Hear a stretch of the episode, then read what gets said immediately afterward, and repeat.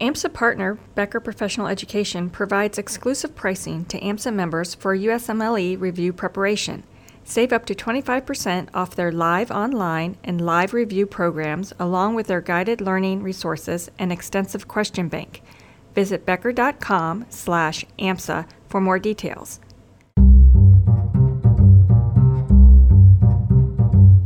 How can you establish and manage your online presence as a future physician? And better yet, why is that important to your practice? Welcome to the AMSA AdLib podcast, where we'll hear from med students and experts alike. I'm your host, Christine Camizio. This week, we caught up over Skype with Dr. Kevin Pho, founder and editor of the popular website known as social media's leading physician voice, kevinmd.com. Dr. Pho has created a social media presence that has really become more of a mainstream media voice. His website, kevinmd.com, receives over 3 million monthly page views and he has over 250,000 followers on Facebook and Twitter. He's co authored a book about establishing and managing your online reputation for physicians and medical practices, shares his story nationwide as a social media physician speaker, is regularly cited in major media, and on top of that, Dr. Pho still manages to practice medicine. He's a practicing board certified internal medicine physician in New Hampshire. Dr. Pho, something we're really interested in is how your medical career and your practice intertwine with your social media background. Sure. So it's uh, certainly not easy. Uh, it, it, literally is two full time jobs um, building my clinical practice as well as building up uh, Kevin MD. Throughout the years, uh, I've kept it siloed because when I first started Kevin MD, this was back in 2004, and social media and healthcare wasn't uh, accepted in what I call you know mainstream medicine. So I wasn't sure how my hospital and practice would accept it.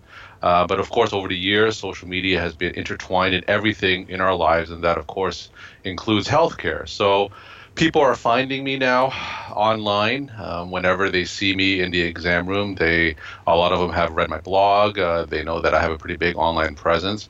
So by connecting with patients even before they even see me in the clinic i would say that's the biggest uh, way that my social media presence and my real life presence have have intertwined over the years that's really interesting that when you started it did you say 2004 was that correct that is correct. Yes. Um, that it wasn't it wasn't a big practice then. What inspired you to start this blog?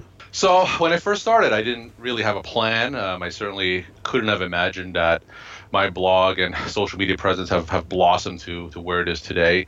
So I think I was talking to one of my family members, and he noticed that I have a lot of opinions and thoughts about medicine and healthcare. And he said, You know, you should start a blog. And um, of course, at that time, back in 2004, blogs were just coming um, up to the cusp of uh, mainstream popularity. And I realized that blogs also were a great way for physicians and other healthcare professionals to really share their thoughts and correct a record when it comes to false health information.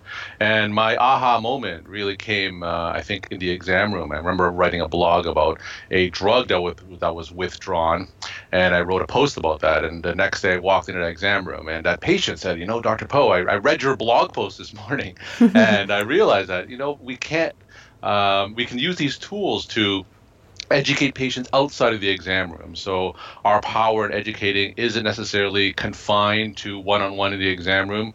With blogs and other forms of social media, of course, we can now educate many patients at once. And it's something I definitely implore a lot of medical students and, and physicians to to uh, behold the power of social media and really use them as tools to uh, connect with and educate patients. It sounds like a lot of your patients will then kind of come in and reference this content that you're putting out. So do you feel that your your fame on social media has had a direct bearing on your medical practice itself?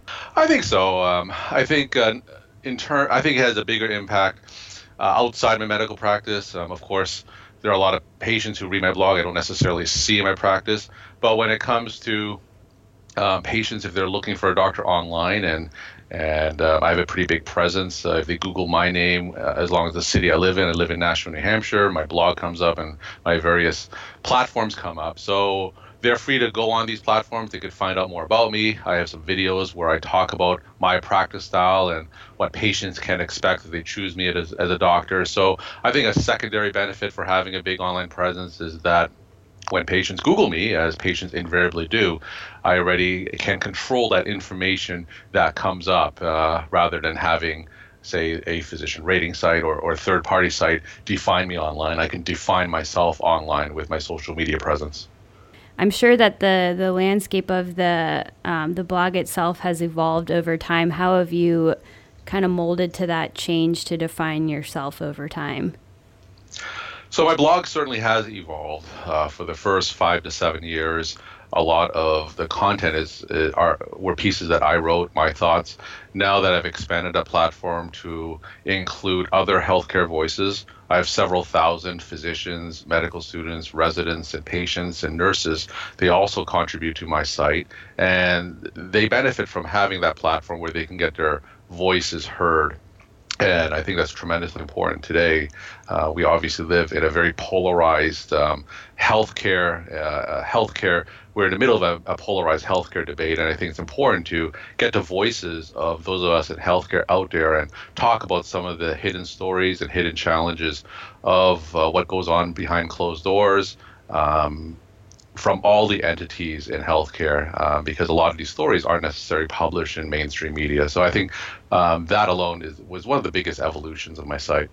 So you mentioned there the the like polarizing topics. When you when you're diving into some of those more controversial topics, how have you handled or have you seen pushback from the public or physicians? What do you um, how do you handle that? So absolutely, there's a pushback um, when it comes to pretty much every healthcare topic. Um, in healthcare, there is a lot of gray area. Um, there are, are, very few decisions that are right and wrong. There are definitely shades of gray, and there are different interpretations, different worldviews, different political affiliations that can interpret healthcare issues through their particular lens. So what I try to do is I, I really believe that when it comes to solving healthcare issues, that we need to take ideas from across um, the political spectrum, from across different worldviews, and I try to include pieces that incorporate different worldviews when it comes to solving healthcare problems. So although my site is mainly geared towards physicians, um, I also realize that sometimes the voice of the patient is tremendously, if not more, important than the voice of the physician because our healthcare system, of course, is about the patient. So I think that it's important to have patients' voices represented as well. I think it's important to have both progressive and conservative voices represented uh, when it comes to solving our healthcare problems because I believe that um, there are legitimate ideas from across the political spectrum. So I try not to limit my audience to one particular worldview. Uh, whenever I post, uh, for instance, a political piece that caters to one side, I always include one that caters uh, to to that speaks to the other side as well, and that really generates a lot of debate. So I I do try to include viewpoints from across um, the various entities that are all involved with our healthcare system how do you see the impact of kevinmd.com then on the kind of medical landscape or their healthcare realm at large? I think the biggest impact now is is KevinMD is a, is a platform where patients, other medical students, physicians, they could really hear stories that they either identify with or that they may not know about or hear about. Uh, one of the biggest topics that I try to shine a spotlight on is physician and medical student burnout, uh, mental health in medical students, residents, and physicians.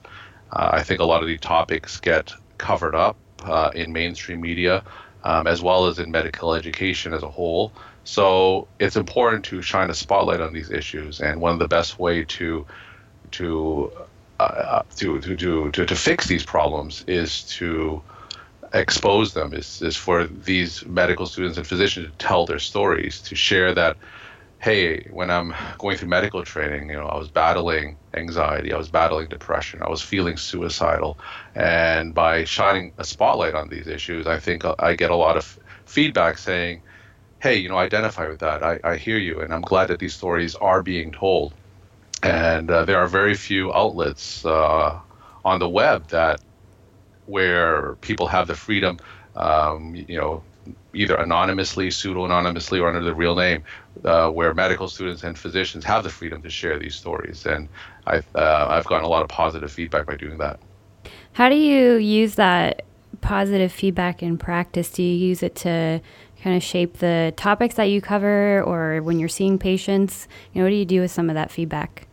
So when I hear, um, I get a lot of feedback from patients saying that they're not aware of what goes on behind closed doors. They they're not sure what their doctors are thinking, and um, some of the positive feedback I get is that um, I think there's a lot of empathy for from patients saying, you know, I didn't know that doctors have to deal with all this paperwork. I didn't know doctors have to deal with with you know clumsy and archaic electronic medical records, and I didn't know that doctors have to deal with all these impediments to caring for us. And I think that what I try to do is bring doctors and patients closer together. I think doctors can listen to patients and hear what the healthcare system is from their perspective, and patients can understand some of the challenges doctors face in trying to care to them. And hopefully, by finding that common ground, uh, both doctors and patients together can can help our, our healthcare system. So I think right now that that uh, that is one of the the, the the, the feedback that resonates most with me. It's from those patients who who uh, who read my site and um, feel closer to the physicians that are caring for them. You touched on the different types of viewpoints that you try to represent on kevinmd.com. What is your level of editorial control there? Uh, have you ever had any particularly tough topics, like, for example, sharing opinions that you may not hold yourself? So, yes, I think um, uh, in terms of editorial control, I have 100% editorial control, so I choose all the articles that go online. Um, and that includes articles that I don't personally agree with as well. Um, I certainly have a viewpoint when it comes to how our healthcare system should evolve and some of the questions when it comes to healthcare reform. But I think it's important to represent um, all sides. So yes, I have editorial control, but also yes, I also post pieces I don't personally agree with because I think it's important not to be in a bubble and not to um, be afraid and expose uh, my readers to uh, viewpoints other than my own. One thing that's interesting is we've been talking about it like it's a blog, but really, uh, KevinMD.com is much more than that. Was it challenging personally to deal with the conversion from it being more of an opportunity to express your own opinions uh, into something that is sort of more of community contributors. Was it difficult to let go of that at all? Um, I don't think so. Um, I think it was a natural evolution. Um, I think if you look at uh, a lot of the online news platforms, uh, very rare is it a single author. Um, I think that the evolution of Kevin MD is uh, kind of parallels the evolution of, of many online news and opinion sites. Uh, you look at sites like the Huffington Post, for instance, um, you have thousands, if not tens of thousands, contributors there. Um, you look at places like Vox.com, you know, other online news sites or Slate. You know, you have groups of authors that contribute to sites. So now um, rather than having a blog, you have a single person writing it. It's, it's all about online communities, online platforms. So I think um, it's been a natural evolution. Um, I, I, look at what other industries are doing with online sites, and I just uh, uh, take some of their ideas and and parallel my journey to match some of the other, you know, what's working in other industries. And for me, it's been a, it's been a natural evolution because uh, other voices, uh, of course, deserve to be heard as well. In terms of integrating patient perspective, how do you access that? Uh, it's kind of unusual because a lot of times it seems doctors or physicians want to keep the patient aspect a little bit separate. How did you access that perspective and overcome maybe the physician reticence to be in the same community? So uh, it wasn't difficult. Again, I think it, it, goes with the natural evolution and my philosophy of practicing as well. I think um, patients should drive their own healthcare. Uh, we always talk about the cliched patient-centered medical care, uh, but I do uh, uh, believe that patients should drive their own healthcare. Patients have a voice. Patients' voice is really the most important ones when it comes to healthcare. But really, our healthcare system is all about them. So. I think it's important to share those voices because I think there's an increasing chasm uh, between doctors and patients. And one of the goals I have is to really close that chasm. And how do we do that? I think one way to do that is to um, share each other's voices, share each other's perspectives, share each other's worldviews. So not only should physicians listen to patients and and and uh, hear about what the healthcare system is from their perspective, I think patients should also listen to phys- doctors as well, because um, there are a lot of challenges that we face that patients don't necessarily know that uh, could be uh, affecting them as well. So that's my attempt in, in bringing those two sides closer together. Um, I don't think they should be walled off. Um, there are a lot of sites where physician, you know, there are a lot of online physician sites that are um, that exclude patients, and um, I don't think that's the right approach to uh, to go with. Would you say there is a value to med students' contributions to social media, even as say schools try to discourage it? Absolutely, uh, medical students are the ones where social media is second nature to them. They've grown up in the age of Facebook, Snapchat, YouTube. And the key, whenever I talk to medical students, is translating those social media skills into a more professional toolkit. How do you use what you know about social media today um, into um, tools that you use to help patients or help advocate or help talk about healthcare reform when you're a resident, when you're a physician.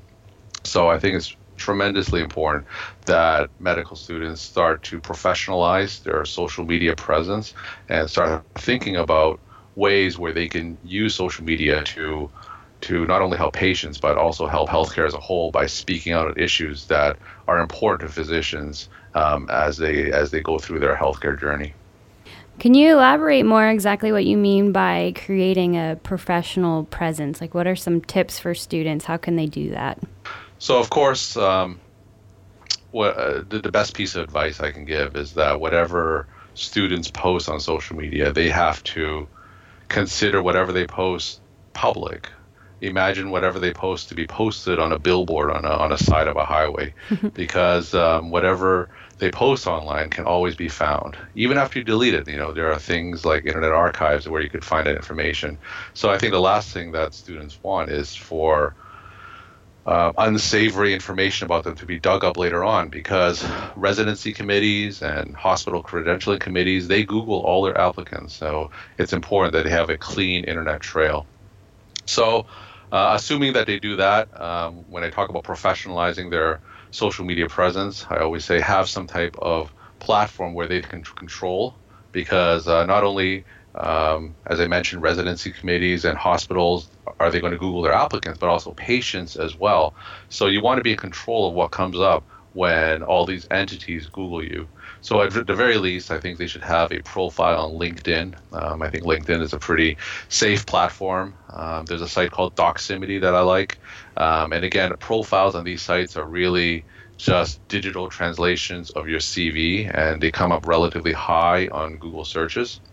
And and then in terms of expanding their online footprint, it really depends on how they want to use social media do students want to use social media eventually just to connect with and educate patients? Do they want to use social media to connect with colleagues, or they didn't want social media to um, advocate for a cause or debate healthcare reform? And based on what their goals are, then they can choose appropriate social media platforms that fit those goals. So if they want to connect with patients, I think having a Facebook page that's open to the public, I think that's a great way to connect with patients. Um, if they want to connect with colleagues, I think Twitter presence is helpful because there are a lot of um, physicians on Twitter that are fantastic to connect with. And if they want to advocate for a cause, they can they can start a blog where they can write long form articles. If they're more comfortable on video, they can create a a YouTube channel. So I think depends on what their goals are. That's going to help shape what their presence should be. So my advice would be start with LinkedIn, Doximity, and then after that, um, depending on what their goals are, they can branch out to the to the other platforms. We've obviously seen, and you mentioned that a lot of med students now have grown up in this age of social media. Uh, versus when you started your blog in 2004, it maybe wasn't as common. So we're, we're seeing this change along the way in social media. What do you think is the future of social media in regards to medicine? I think social media is going to continue um, to grow, and I think we're going to have different um, different uh, platforms that are con- that are continuing to evolve.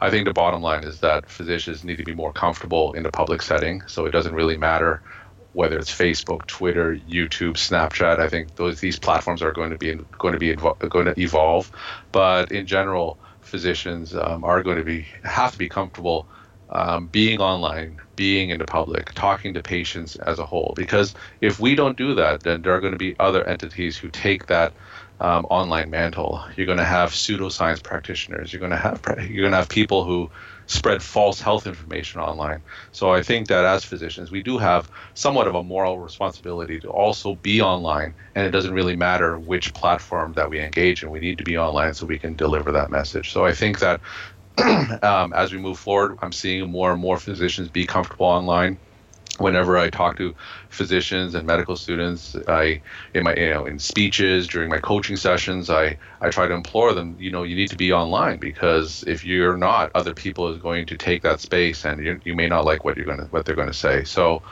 Um, in the future, uh, my hope is that more of us will be more comfortable um, being online and using one of these tools to connect with the public.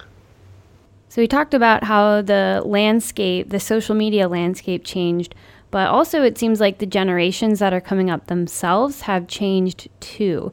Can you can you talk a little bit about students today? Um, how how they're maybe not coming into the social media landscape with a blank slate because they've already kind of built a presence on social media or you know made a footprint out there is there a way that they can sort of work backward to either overcome or erase some of that um, or do they need to worry about that Yep. So I think uh, uh, the answer is, is, yes. I think how, the question is how do you translate what they what student, medical students know about social media into a more professional setting. And um, that's really the question that I get a lot from students specifically, because whenever they go into medical school or go into residency, I think a lot of the social media advice from from those is those institutions are really conservative. Um, it's they really portray social media from a negative viewpoint. You know, it's like don't do this, don't do that. Um, if you post these pictures, these doctors got fired. Don't do this. So whatever they hear about social media, it's really tremendously negative. And and I think that you know, of course, it's important. You know, things like patient privacy and and what you do or say online is important. But I think there are a lot of positive aspects of social media that gets left out of medical training. Um, the power of social media to connect with patients and how we can use social media to connect with mainstream media so we can speak from a larger platform. How we can use social media to connect with and learn from our colleagues. So these are all stories and and um, experiences that I have and I've seen other doctors have in social media that really needs to be um, uh, discussed and, and, and, and medical students need to be exposed to these positive aspects of social media. So I think that um, this all goes as part of professionalizing their social media presence. Not only should they um, look back and take out things that may be harmful to them in the future, but they also need to look forward and say, how can I use what I know about social media um, in a more positive light, and how can I use what I know about social media to to help patients and help my career. So, as as students are moving towards the future as well, do you have any sort of general words of wisdom, maybe outside of their social media realm, just for in their training and as they're moving into this next stage um, in their career? Any general words of wisdom for medical trainees? Yeah, so I think that is, is tremendously important to make your voices heard. Um, it doesn't have to be, you know, just via social media because, uh, as we know, our healthcare system is uh, changing as we speak, and um, it's important that the future generation of clinicians really speak out because a lot of our issues, a lot of things that are important to physicians, um, aren't necessarily represented by the healthcare decision makers and by the politicians.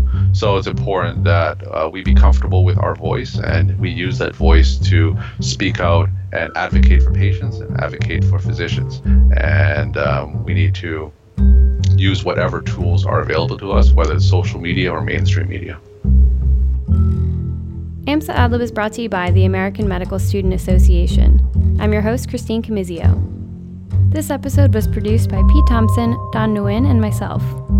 Joshua Caulfield is the show's executive producer, and Dr. Joey Johnson is AMSA's national president. We hope you enjoyed this episode, and thank you for listening. This episode of AMSA AdLib is brought to you by the generous support of Becker Professional Education.